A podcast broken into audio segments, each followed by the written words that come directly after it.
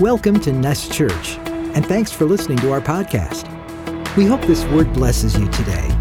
For more information, visit nestchurch.com. We hope to see you soon. And remember, You are love. If your heart's in a thousand pieces, just remember, you are love. I want to get into this message um, that God has um, stirred in my heart, and um, it's uh, a, a message which sits heavy today. Last night was a, a rough night for what I just kept tossing and turning. Didn't wasn't able to sleep much, and but I, I believe that that God wants to speak this word to the heart of His people.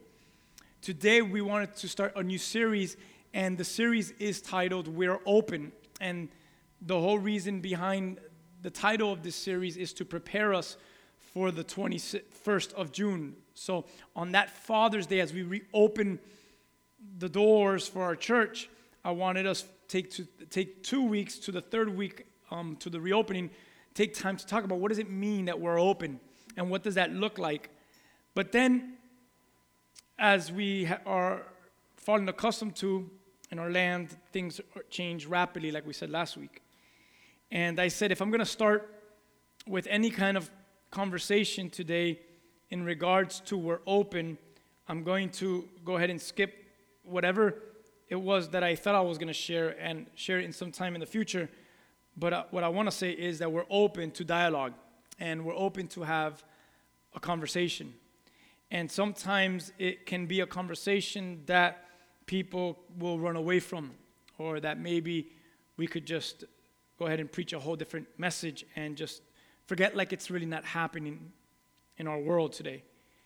And one of the things that I've been saying, I said last week, and I've said it in numerous conversations, is the difficulty of preaching in these last few weeks, since really since this whole COVID stuff began, where you've had to find and be in the presence of the Lord and in the Word of God and preach from a deep place of where the Lord is really speaking.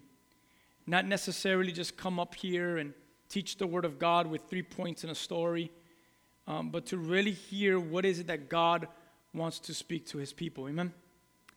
And, and today, what I felt so heavy is I want to speak to you about the God of diversity. And you should write that down. You should take notes as we do on Sundays and as we do when we open up the Word of God. I have a lot of scripture that I'm going to quote and give you. Um, and make sure you're ready to write all this down so that throughout the week you could spend some time studying it.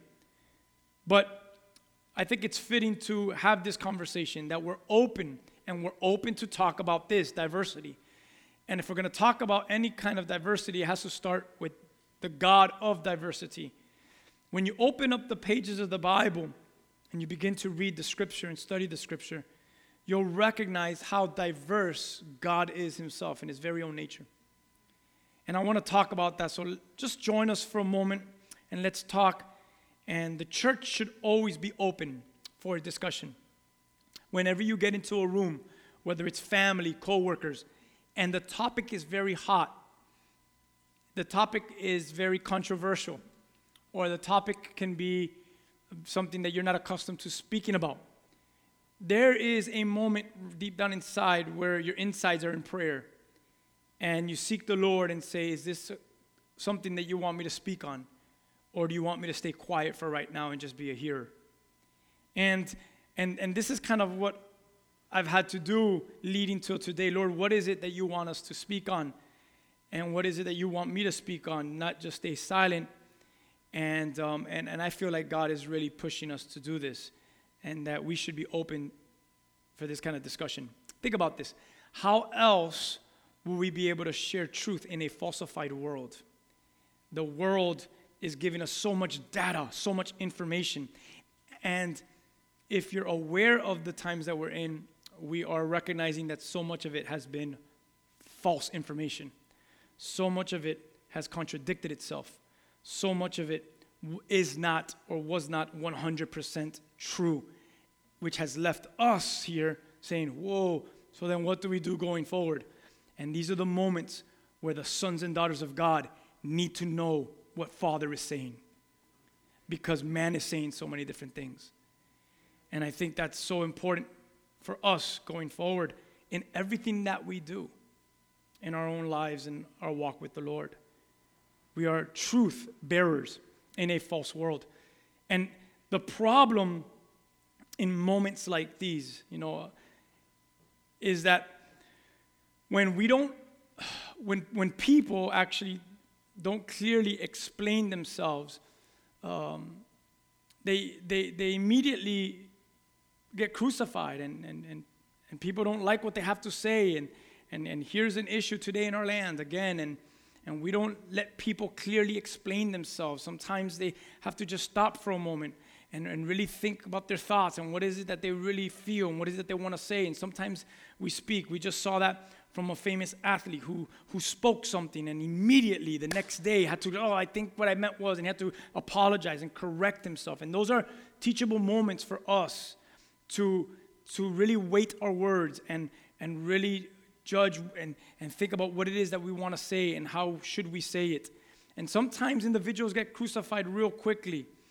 And, and that's what happens, and that's what we've been seeing. Their views are different than ours. We don't like it. We don't like you, and we come against them. Man, have I seen in social media that instead of bringing unity in such a cause like that we're in, all it's been doing is bringing forth division. And we see this happening today. There are times that no matter how much you try, and many of you have been here, you won't penetrate the ignorance of man. So there may be a moment where the Lord will call you to retract from that conversation and maybe even retract from that person as a whole. And that's the truth. Proverbs 26 21 says this A quarrelsome person starts fights as easily as hot hem- embers light charcoal and fire lights wood. And, and, and, and that's kind of what we're seeing, you know. We're seeing people, not everyone, but so many people just taking on this platform and just fighting and bickering and finding any little thing that is different from their view and their belief to, to really um, just bring forth hatred or bigotry or whatever it may be towards each other. And some, some of it, it has to be checked within and saying, how am I doing this in the spirit of what? And we spoke about that last week the spirit of Christ, the mind of Christ. And um, there is no greater time than the days that we're living in where the words of James have become so true, at least in my life, since I've been alive. And James 1:19 and 20 says, Know this, brothers. Let every person be quick to hear, slow to speak, and slow to anger. For the anger of man does not produce the righteousness of God. And I have recognized that that scripture, since all of my living here on this land, this is where it's become that passage, that scripture, that text, most evident, most true in my life. Don't just speak just to speak regal, but really hear, really be educated, really listen. Don't just say something to say. Because if wrath and anger comes out from that, it will never produce the image and the righteousness and the goodness of Christ and of God in this land. Amen. I want us to understand this going forward. I just found out that in about an hour and a half, right here, um, a couple blocks from our church, there is a peaceful protest that's going to be happening. And I want to make sure that everyone that's part of our family, I need to address you right now in our family. Someone says, Well, when will you address people? I do. I address you every time I get together, and especially on Sundays. And I want to make sure that you understand that it's okay to be angry. Angry and anger, in a sense, is not a bad thing. It's okay to be angry. And that's a good note to write down, right? It's okay to be angry. And I know that many of you feel all sorts of emotions, especially the one of anger.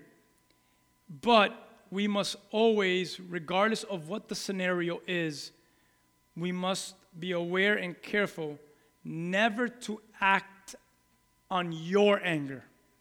Don't act out on your anger. You will learn that there's times when you're angry and you say something, you'll speak something, but you said it in your anger, but you'll soon come to understand that it's very hard to get those words back. And sometimes it's impossible to bring those words back. However, you, and to whoever you said it to, it will always remain there. Our words have the power, our tongue has the power to build up or to destroy, to light fires or to bring forth healing. Be very careful that you don't speak and act in your anger. Today, many are saying uh, very good things in their anger. I'm emphasizing that.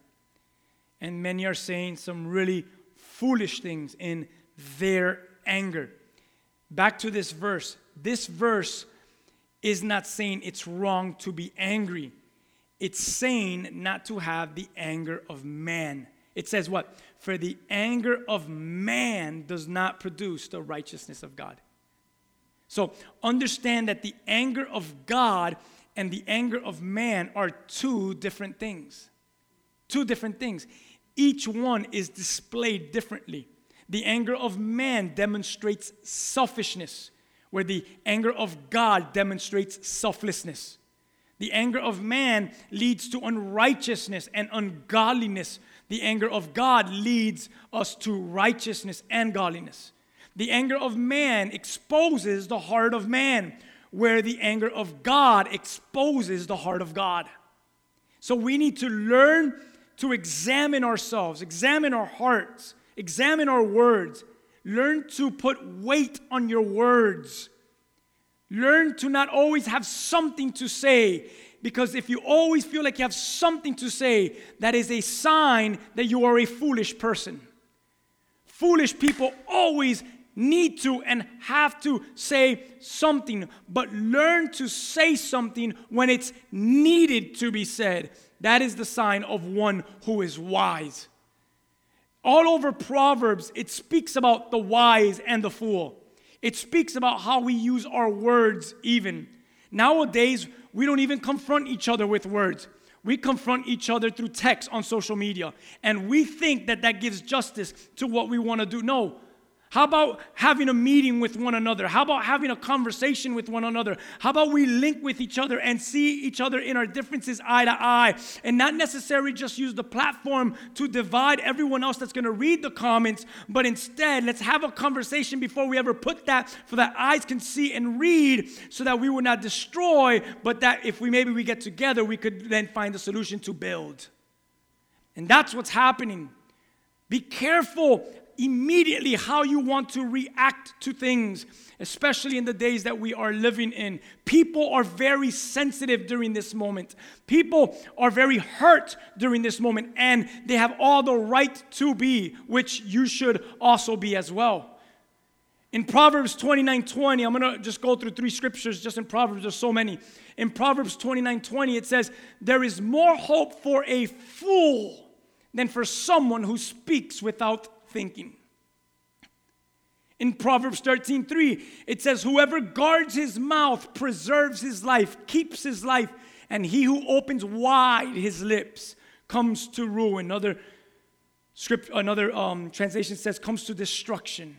This is the person who keeps his mouth and guards it rather than someone that, how this text says, opens wide his lips. Someone that's always speaking eventually will lead themselves to ruin. In Proverbs 10, verse 19, it says, Too much talk leads to sin.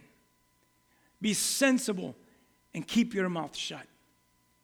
So, when you read these passages and some of the texts and some other stuff that we're going to be visiting today, we're going to learn this to guard your mouth, to guard your actions, so that when we do speak, when we do take action, it will always produce the righteousness of God.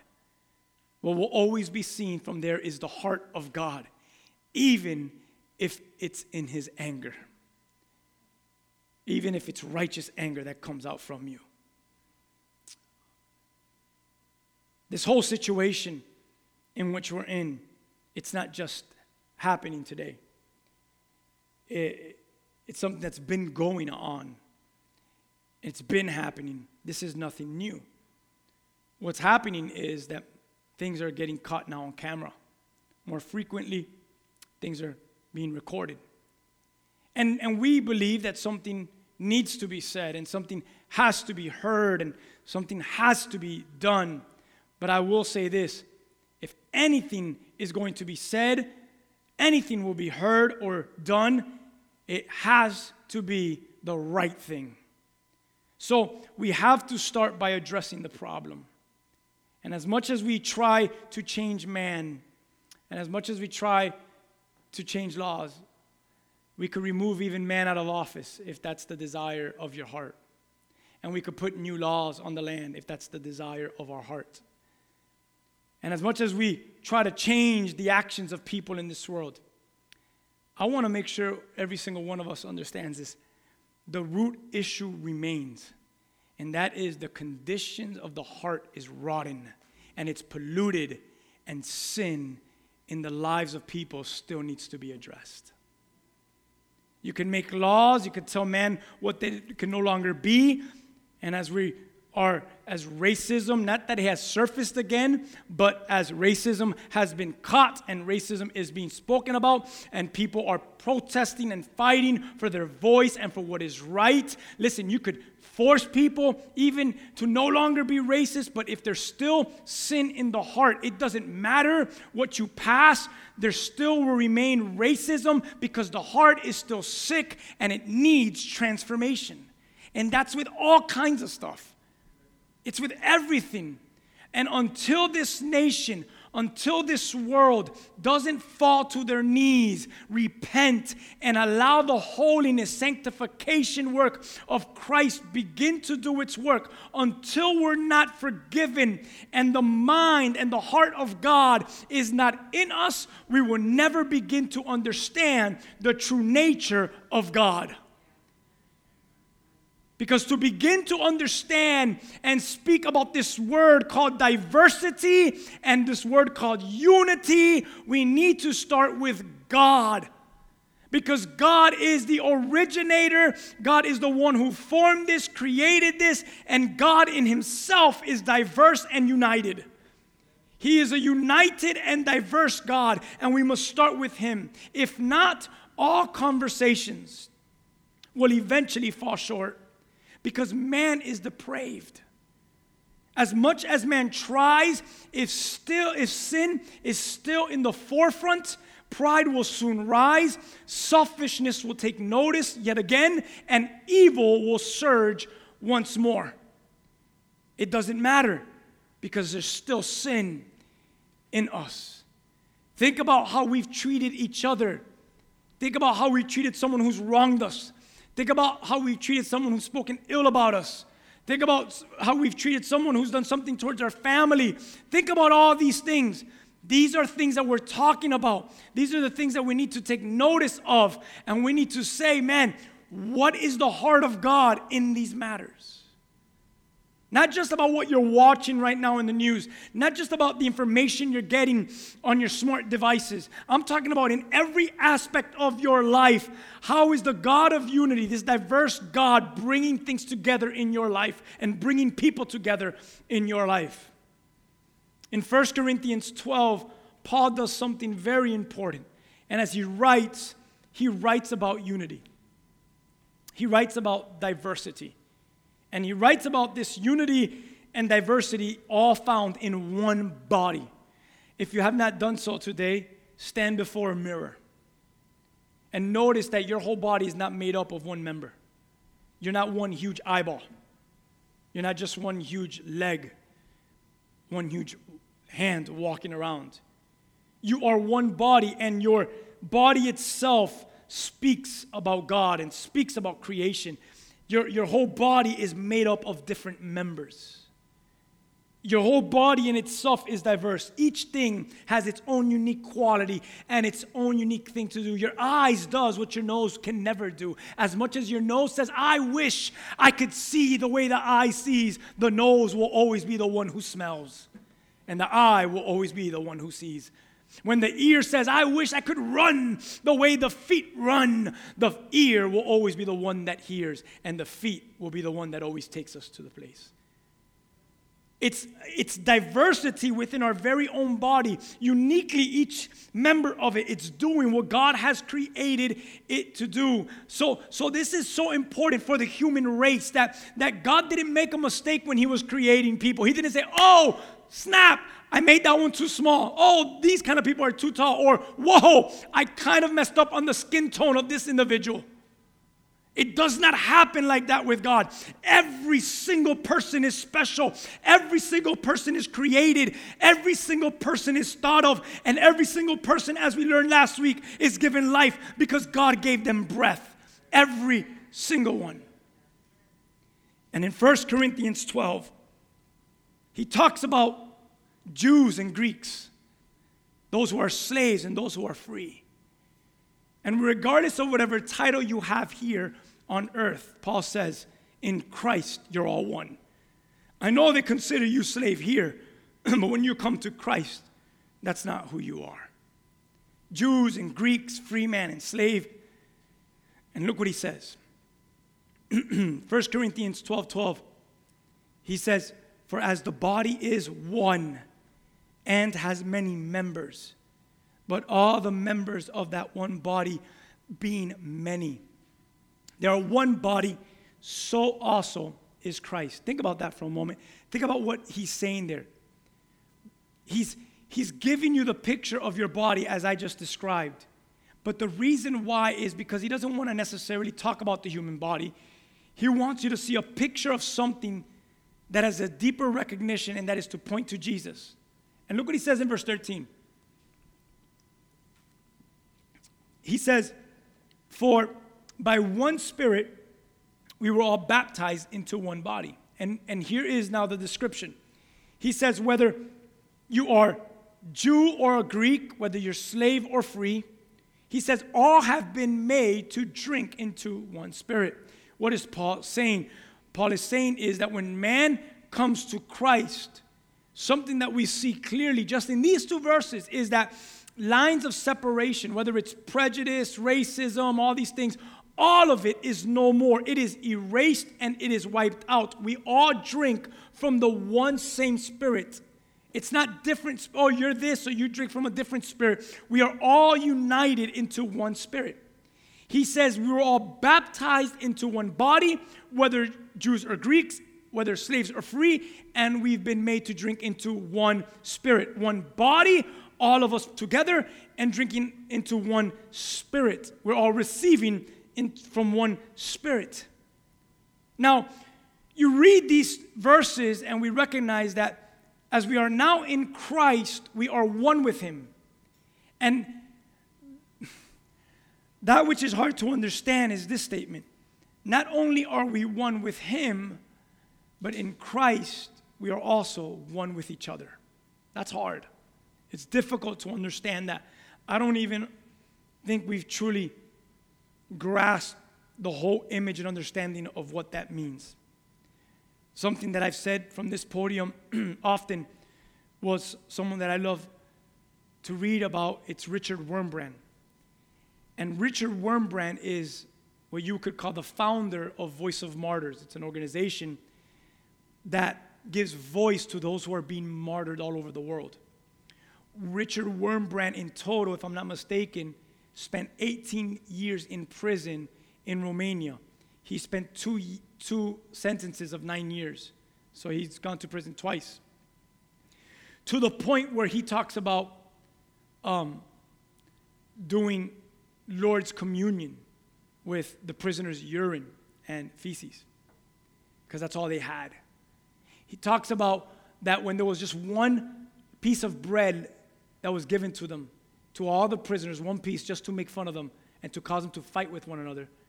It says that they would look and that they would sacrifice their hunger and their own lives to give it to the weaker of brethren so that they could have substance to push them to live just for another day. And in his book, Tortured for Christ, which I recommend everyone to read from Richard Wurmbrand, he says something that till today has really um, moved my heart because I, I've, I have not gone through what Richard Wurmbrand has gone through and went through. So it's hard for me to understand what he says. And he has said in his own, it's written and it has been said by him that in many cases he has felt that he has fallen more in love with the bride of Christ than with Christ himself. Now you could hear that and say, that's blasphemous. How dare he say that? But you have to remember, he has suffered with the bride of Christ and has died and seen the bride of Christ be put to death because she won't recant Jesus. And that has caused him to fall so in love with the bride that sometimes he says, I feel like I love his bride at times more than even him. But you see, it's hard for us to understand that statement because we've never been to the place of being tortured every day and every moment. And his stories are, are for the strong to read. When he was able to get free, he had a, a choice to make. I'm going to stay here and I'm going to continue to preach knowing that I could that they're going to kill me or I'm going to go back to, I'm going to go to the United States and he chose to come to the United States but he did not come to the United States to choose to live. What he did was he says if I'm do go to if I if I am going to go to the United States I'm going to go for one purpose. I'm going to let those in the states know what's really happening to the church all over the world. And I'm going to be his exact words a voice for those who are martyred. And with that statement, he founded the Voice of Martyrs. And he went church into, from church to church in the United States preaching about what he went through and what many are going through and how many are perishing for the sake of Christ. It was so rough that in that time he would ask all the women and the little children to leave the sanctuary and leave only the men. And he would undo his shirt and he would show his back and his scars from the hot iron pokers and the holes, the scars that he still had all over his body. It was said that he would have to sit down when he preached because of the beatings under his foot. He couldn't stand for that long. It makes you understand why he said what he said about the church and about the bride and the love that he had for her. What do you see there? A true sense of unity. And I don't know if we really understand unity because someone just says one little thing because we're so knowledgeable or, or because we have this other understanding and we immediately begin to cut at that person, not embrace each other, not, not really think about each other, not really consider that, wait a minute, maybe there's difference, I could learn from it. Some of the most beautiful things that I've seen and have felt and have experienced with my eyes, my body, everything has been with the church. And yet, some of the most ugliest, harshest, ugliest things I've seen is also with the church. All that to say is, what does it mean and what will it take for this bride, for this beloved, to truly live into one body and drink into one spirit? Richard Wurmbrand found that, and he found it in persecution. This is so important because when Paul is writing these letters, he's writing it to a people like Richard Wurmbrand who are being tortured and persecuted. And he's reminding whether you're a Jew or whether you're a Greek, whether you were a free man or a slave, you're in one body now and you're drinking out of the same spirit now. That's powerful. It's powerful because we're one and with each other. We must understand this. We are one. Don't wait for persecution to come for us to finally live in oneness.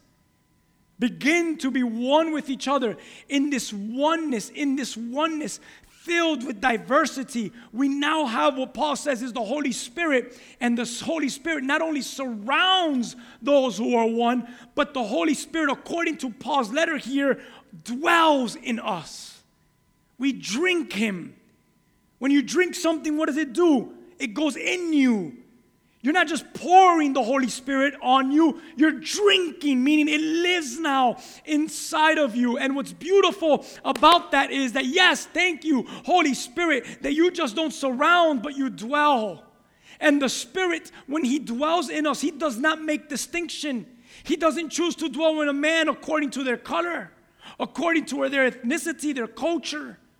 It was through our salvation in Jesus Christ, in which the Holy Spirit now becomes alive in us. And now our brothers and sisters come from all different parts of the world, whether it's Asia, Middle East, Europe, black, white, mixed. It's the oneness of God that makes it possible to live out in oneness with each other. Verse 20 says, But now indeed there are many members, but yet there is one body. We need to support each other, fight for one another, not find the things that are wrong or different or what may be a disapproval to us. He goes to say this. I'm going to keep reading. and in verse 22 all the way to 26, it says this In fact, some parts of the body that seem weakest and least important are actually the most necessary. The parts we regard as less honorable are those we clothe with great care. I think about your lungs, and I think about your heart. Some of the weakest parts, you know, if we were to reach in and just squeeze your heart, you die. But yet it's the most needed, and it's, it's, it's one of the most powerful parts of your body. Same thing with your brain. So what happened? He clothes it with the skull. He clothes it with the rib cage to what? To protect it from harm. Because some of those body parts, which seem the weakest and least important, are actually the most. No one's gonna check me out because of my heart. No one is gonna look at me and find me attractive because they see how beautiful. Wow, look at the figure of his brain. So we take care of the things that people can see. But yet, God has created us to guard us for the things that matter most. And it's the same thing with humans, it's the same thing with mankind. We can't look at someone and say, oh, they're this, so they're less than us. Oh, they're of this culture, so they're, oh, they're of that color, so they're less than us. And this is what Paul is saying to the church. Verse 23, he says, And the parts that we regard as less honorable, those we clothe with the greatest care, like the brain, like the heart, like the lungs. So we carefully protect those parts that should not be seen. Can you imagine if your brain could just be seen? That's it, it'll, it'll feel disgusting, right? No one wants to see your brain out of your head. No one wants to see your heart pumping outside of your chest. So, because of that, it's not seen, but yet to the whole body, it is recognized as a vital member to the body. None of this would function. We sometimes praise this, but we forget that without this, this would never be able to function. Think about what that means for us, for each other, oneness. Think about what that means in diversity. Verse 24 While the more honorable parts do not require this special care, so God has put the body together such that extra honor and care are given to those parts that have less dignity. This makes for harmony among the members so that all members care for each other if one part suffers, all the parts suffer with it. And if one part is honored, all the parts are glad. If my finger breaks right now, the rest of my body says, I'm not gonna scream and cry and shout. Who cares? That's the finger's problem. He broke himself. No, but because that finger is part of this whole body, the whole body cries out with this finger that just broke. That is why I'm very careful with what I post. That's why I want to make sure I'm judging my words correctly. That's why I want to make sure I have the heart and the spirit of Christ living inside of me because I have African American brothers and sisters that are part of my body that I know that anything that I say and can do could either bless them or harm them. So I choose to do what the Word of God calls me to do because they are important. We are important. This body is important. Humanity is important. It's important to God.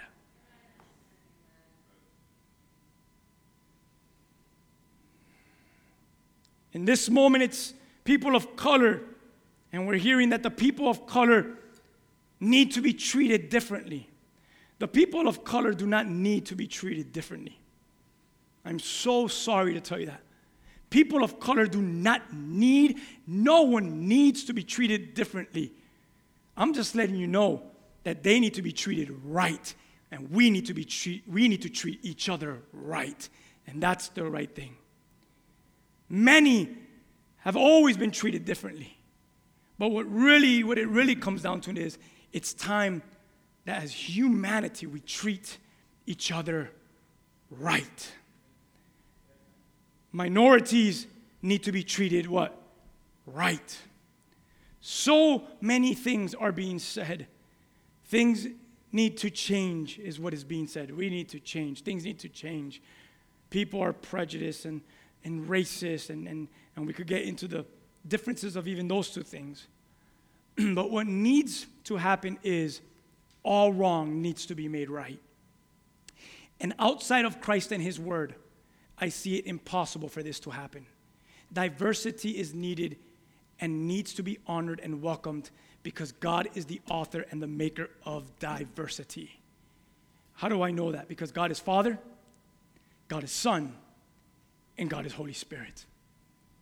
In His very own nature, He is diverse, but yet remains one God. The Father doesn't say, Son, shut up. I am greater than you, and in this platform, you can't speak.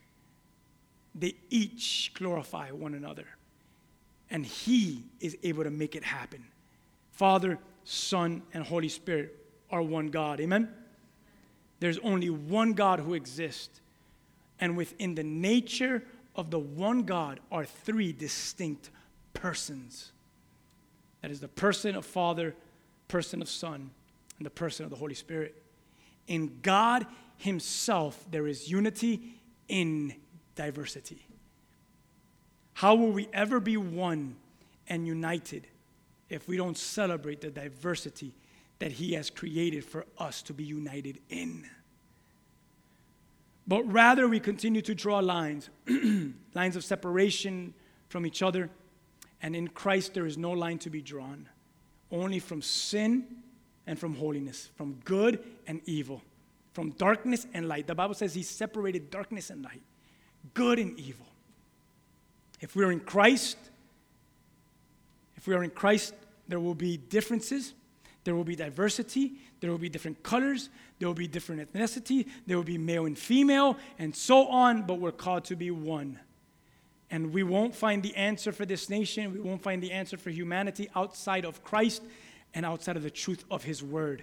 And Jesus does this perfectly in His demonstration with the woman, the Samaritan woman at the well. I don't want to get into that. We've preached that so much here. But let me just read uh, maybe four verses. John 4 7 says, Soon a Samaritan woman came to draw water, and Jesus said to her, Please give me a drink. Already, something that should stick out to you is a Jew asking a Samaritan for a drink. To get a drink from her, that means you have to drink from her vessel. It's almost like drinking from the same water fountain. That's equivalent to that where Jews and Samaritans would have different water fountains to drink from. You guys know where I'm going. He was alone at the time because the disciples had gone into the village to buy some food. Verse 9 The woman was surprised, for Jews refused to have anything to do with Samaritans. Does that sound like our world?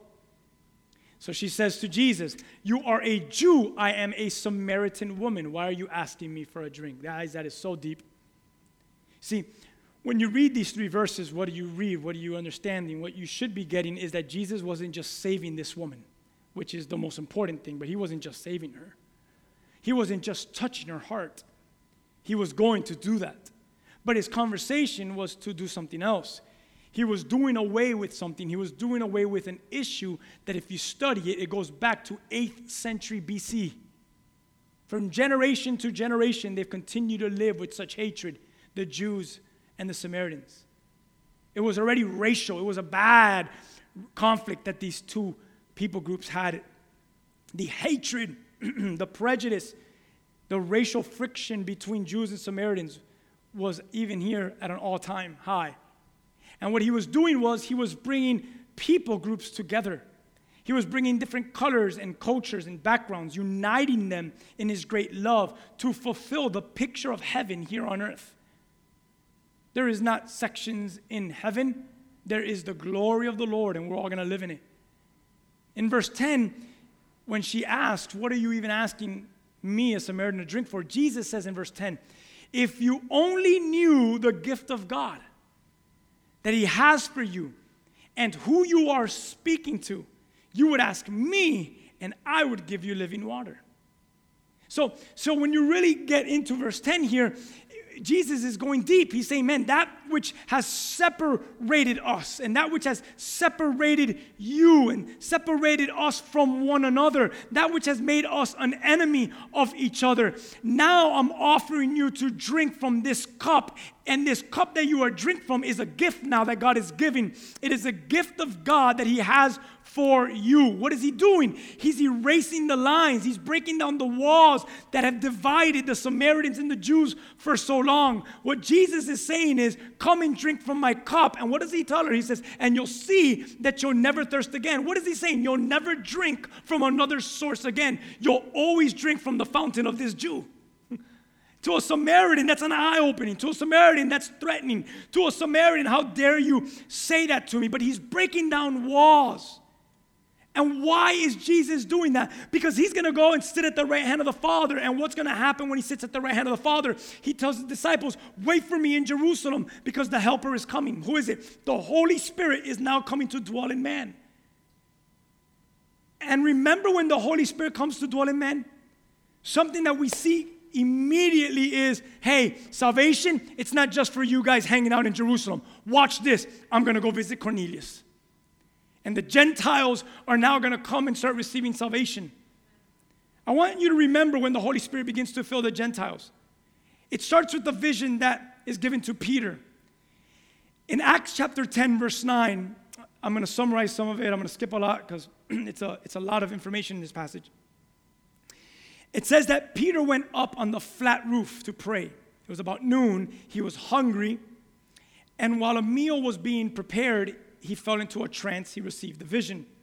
Verse 11, he saw the sky open and something like a large sheet was let down by its four corners.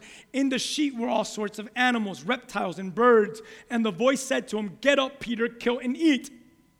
Peter says, No, Lord, I've never eaten anything that our Jewish laws have declared impure or unclean.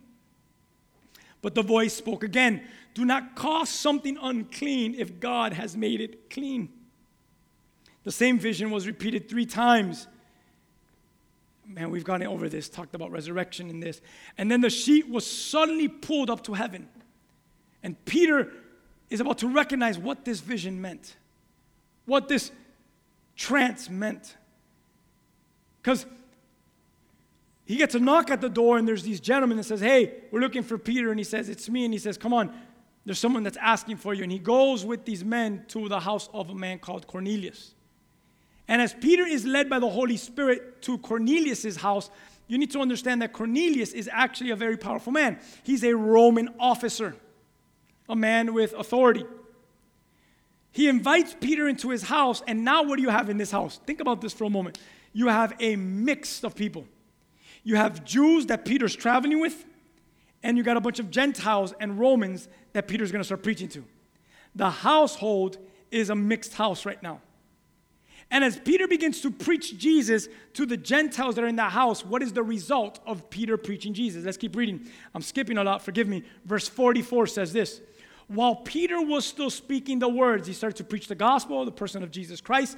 It says in verse 44 the Holy Spirit fell upon all of those who heard the word, and those of the circumcision, Jews, who believed were astonished, as many as came with Peter, because the gift of the Holy Spirit had been poured out to the Gentiles also. So the Jews were in shock that now the Gentiles are also receiving Jesus and the Holy Spirit.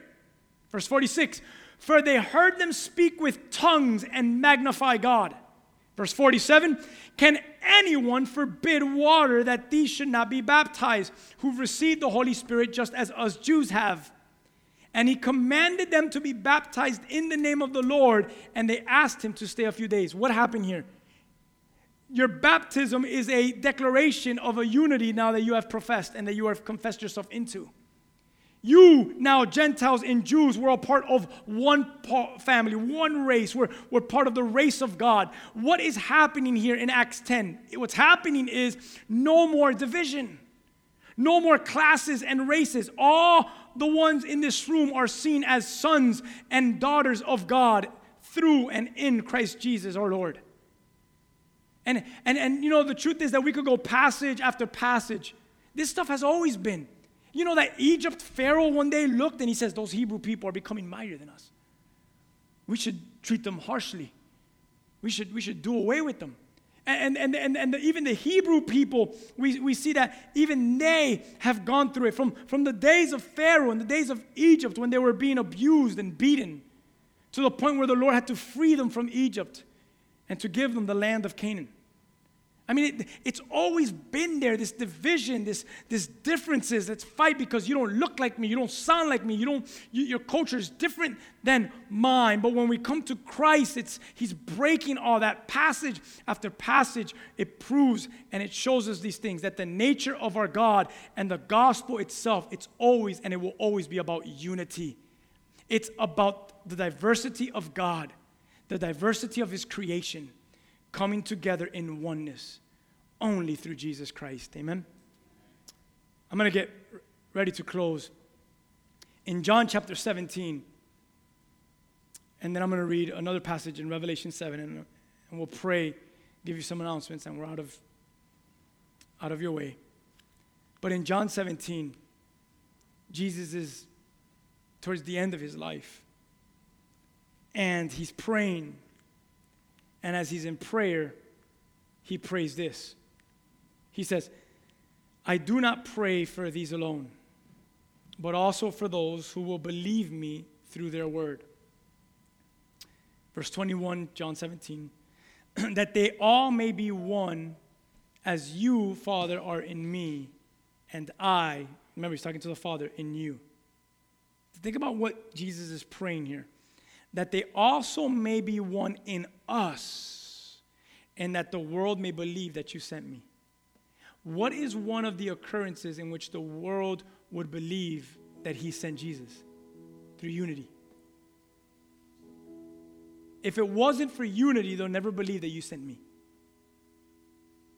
I heard someone say that because the, I think it might have been Richard Wurmbrand,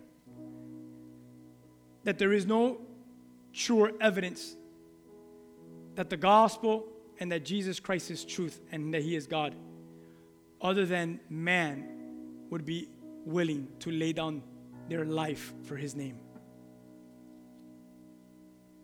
Because many will recant in something that is false to save their lives. But those that are in Christ are willing to give their lives so that they will not deny the name of Jesus Christ. And because of that, it has proven to be true that man is willing to do that. What is Jesus saying in unity? He's at the end of his life and he's praying to the Father. The Son is praying to the Father. Let me say it this way to really get your mind in a wacky place God the Son is praying to God the Father. Two distinct and different persons, yet make up this one God. And what he says to the Father is, I do not pray for these alone, the followers that were there with him now. But I'm also praying for the ones who are going to believe in me because of their word, because of what they're going to do once I go. Many will come to the fold. Think about that. That they may be one. So I'm going to be with you now. But but help them because they're going to share the word with them and when they come into this fold, as that gets larger now, help the fold that's getting larger, help them become one, Lord. Father, help them be one. And what does he say? Well, well, how? How should we be one? Look what Jesus says. That they may be one, Father, as you and me, as we are one. Have you thought about this for a moment? Are you one with each other? in the manner in which Jesus and the Father are one. That's, that's, that's scripture, that's biblical. How, so, how should my oneness with my brother look like? How should one, my oneness with my sister look like? It should look like the oneness between God the Son and God the Father. If not, this text is wrong. This scripture is an error. That they may be one as you Father, are in me and I in you. So, right now, this has nothing to do with us, this has to do with them. That they would be one as this image is. So, what is this image on earth doing? The image on earth is proclaiming the image of heaven. That they may be one in us and that the world will believe that you sent me. How would they come to the cross? How are they going to come to the feet of Jesus if they see oneness? A divided and a broken people will cause what? People to walk away from the Lord. But a united, even in the midst of turmoil, this is why we're opening the doors.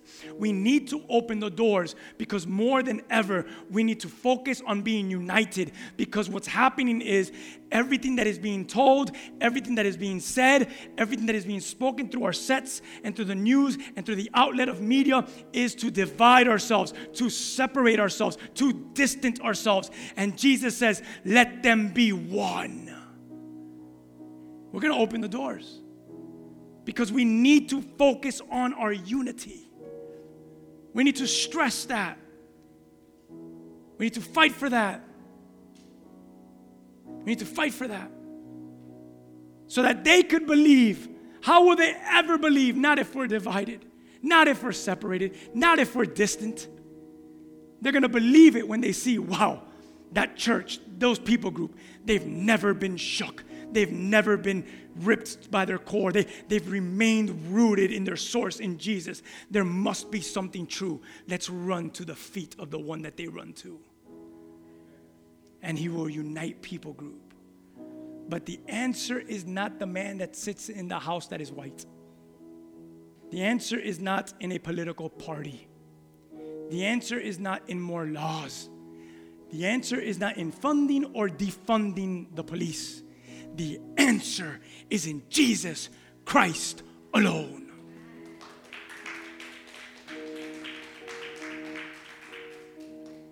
This prayer that he is praying is not for one people group. It's for the whole. It's, it's that all people would be one. And you might be hearing this, that's impossible. No. If you said that, you don't know the God that I know. Because in Him, it's very possible. As Christ and the Father are one, His design was for the church his bride to be a testimony, a demonstration to this earth of what God is like, what heaven is like. That in Christ there is no line of separation. In Christ there is oneness. There is revelation of his image, revelation of heaven on earth. Why do you think the enemy wants to divide us? Why do you think the enemy wants to divide your homes? Why do you think he wants to divide our friendships? Why do you think he wants to divide this church and those churches and the church? The enemy wants to divide. Everything that is coming out is the word division. They just publicize it very carefully. They say it carefully, but it's division. It's to divide. It's to divide because a divided people of faith will never declare heaven on earth and demonstrate heaven on earth and demonstrate and show the image of Christ on earth. It is a united people. So what happens? Your household gets divided. The church begins to divide it. And have you noticed? People go with the dividers. People start to flock. People are haywire. They don't know where to go. Why? Because that's the source. That's what the enemy does. He comes to bring that friction so that people could lose the unity and the beauty of what it is to be one together in Him. This is the God of diversity. The answer to the world is the God of diversity. And until the people in power don't recognize it, nothing will ever change. Listen, I am so happy to see people are lifting up their voices. I am so sick of the ones who are doing it wrong, doing it to cause more hatred. That's not God that's not for the cause. The people that are breaking things, whether it's breaking someone's heart or whether it's breaking someone's windows, that's not God. That's not God. But the ones that are going out and that are making their voice heard, good for them, man. Good, good. We should do that. We have a voice. Congratulations on that. Job well done. We said last week everything done in wisdom. I, I want to end with this because I don't want to get into a into a deeper place because it's very easy to do that. But at the end of it all, the book of Revelation, I ended with that last week, but it's a different passage this week. I think I ended with Revelation 20 last week. Today I'm going to end with Revelation 7. And what I see in Revelation 7 is really alarming. It's really beautiful to the ears and to the eyes as I read it. He says this, I'm going to pick up on verse 9. He says, After these things I looked, and behold, please catch this, see if you get what I'm getting. There was a great multitude which no one could number. So it was a sea of people. And now watch what he says next. So, who was the sea of people? Here they are. They were of all nations, tribes, peoples, and tongues. And they were standing before the throne and before the Lamb, and they were clothed with white robes, with palm branches in their hands. And they were all crying out in unison. They were saying, Salvation belongs to our God who sits on the throne and unto the Lamb. what is Revelation 7 showing us? When he sees the picture of the throne and he sees the glory, he saw every color under the sun, every people group, every culture, every tribe, he calls them, every nation, every different language. And they were all doing something in unison. They were declaring the Lamb of God who sits on his throne. Guys, the beginning of the book of Genesis shows us a God of unity. He's creating man in his image and in his likeness. God the Father, Son, and the Holy Spirit, the diverse God, is doing a beautiful work in humanity. That's the beginning of the Bible. Towards the end of the Bible, in the book of Revelation, he brings everything to a close. He ends it the way he starts it. Here it is, all my creation, made in my image and my likeness. How do they look like? Oh, different nations, different peoples, different tribes, different tongue. But they all have one thing in common they're clothed in white robes and they're declaring the name of Jesus Christ who sits on his throne. It's the God of diversity, and heaven is a perfect picture of it. What we saw a couple weeks ago done to George Floyd was horrendous. It was not right. But from there, a lot of other wrongs have been done. You've made many more wrongs. We've made many more wrongs to try to make a right and we're not going to get anywhere. We're not going to get anywhere by sticking a middle finger at a police officer that is there to make us safe. Because, yes, there are bad police officers, but I believe that for every one bad police officer, there's probably what? 10 great ones? And to stay and to stick the middle finger at them, that's not the way of answering the cause. That's not that's not the way to hear make our voice. We should mourn, we should get our voices, we should yell, and we should fight for this but we should do it with the honor of God in our hearts. Because all of heaven is made of such. Let's keep reading and then I'll end. All the angels stood around them, verse 11, and around the throne, and the elders and the four living creatures, they fell on their faces before the throne, and they worshiped God with all those other people groups, and they began to say, Amen. Blessing and glory and wisdom, thanksgiving and honor and power and might be to our God forever and ever. Amen. Memorize the song because we're going to be singing it one day dressed in white clothes. Amen.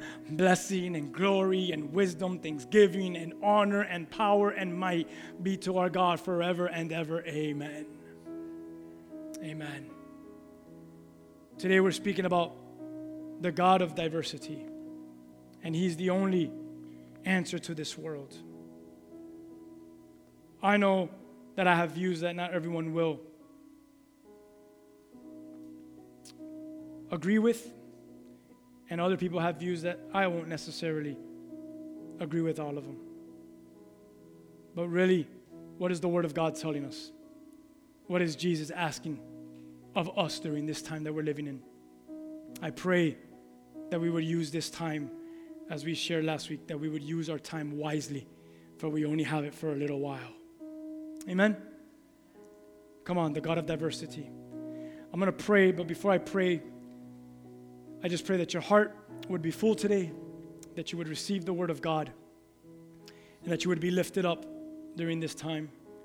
Some of you are hurt, some of you are losing sleep, some of you have a lot of pain, but you are the hope in hopelessness. You are light in darkness. You are truth in false. So stand up, rise to this occasion, and be the people that God is calling.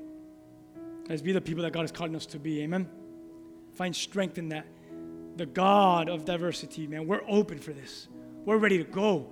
We're open to show this God to this world who seems to have lost who God is and do not know who God is at all. Amen?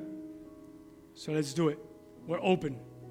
And we're open for such a time to demonstrate, to show off the God of diversity.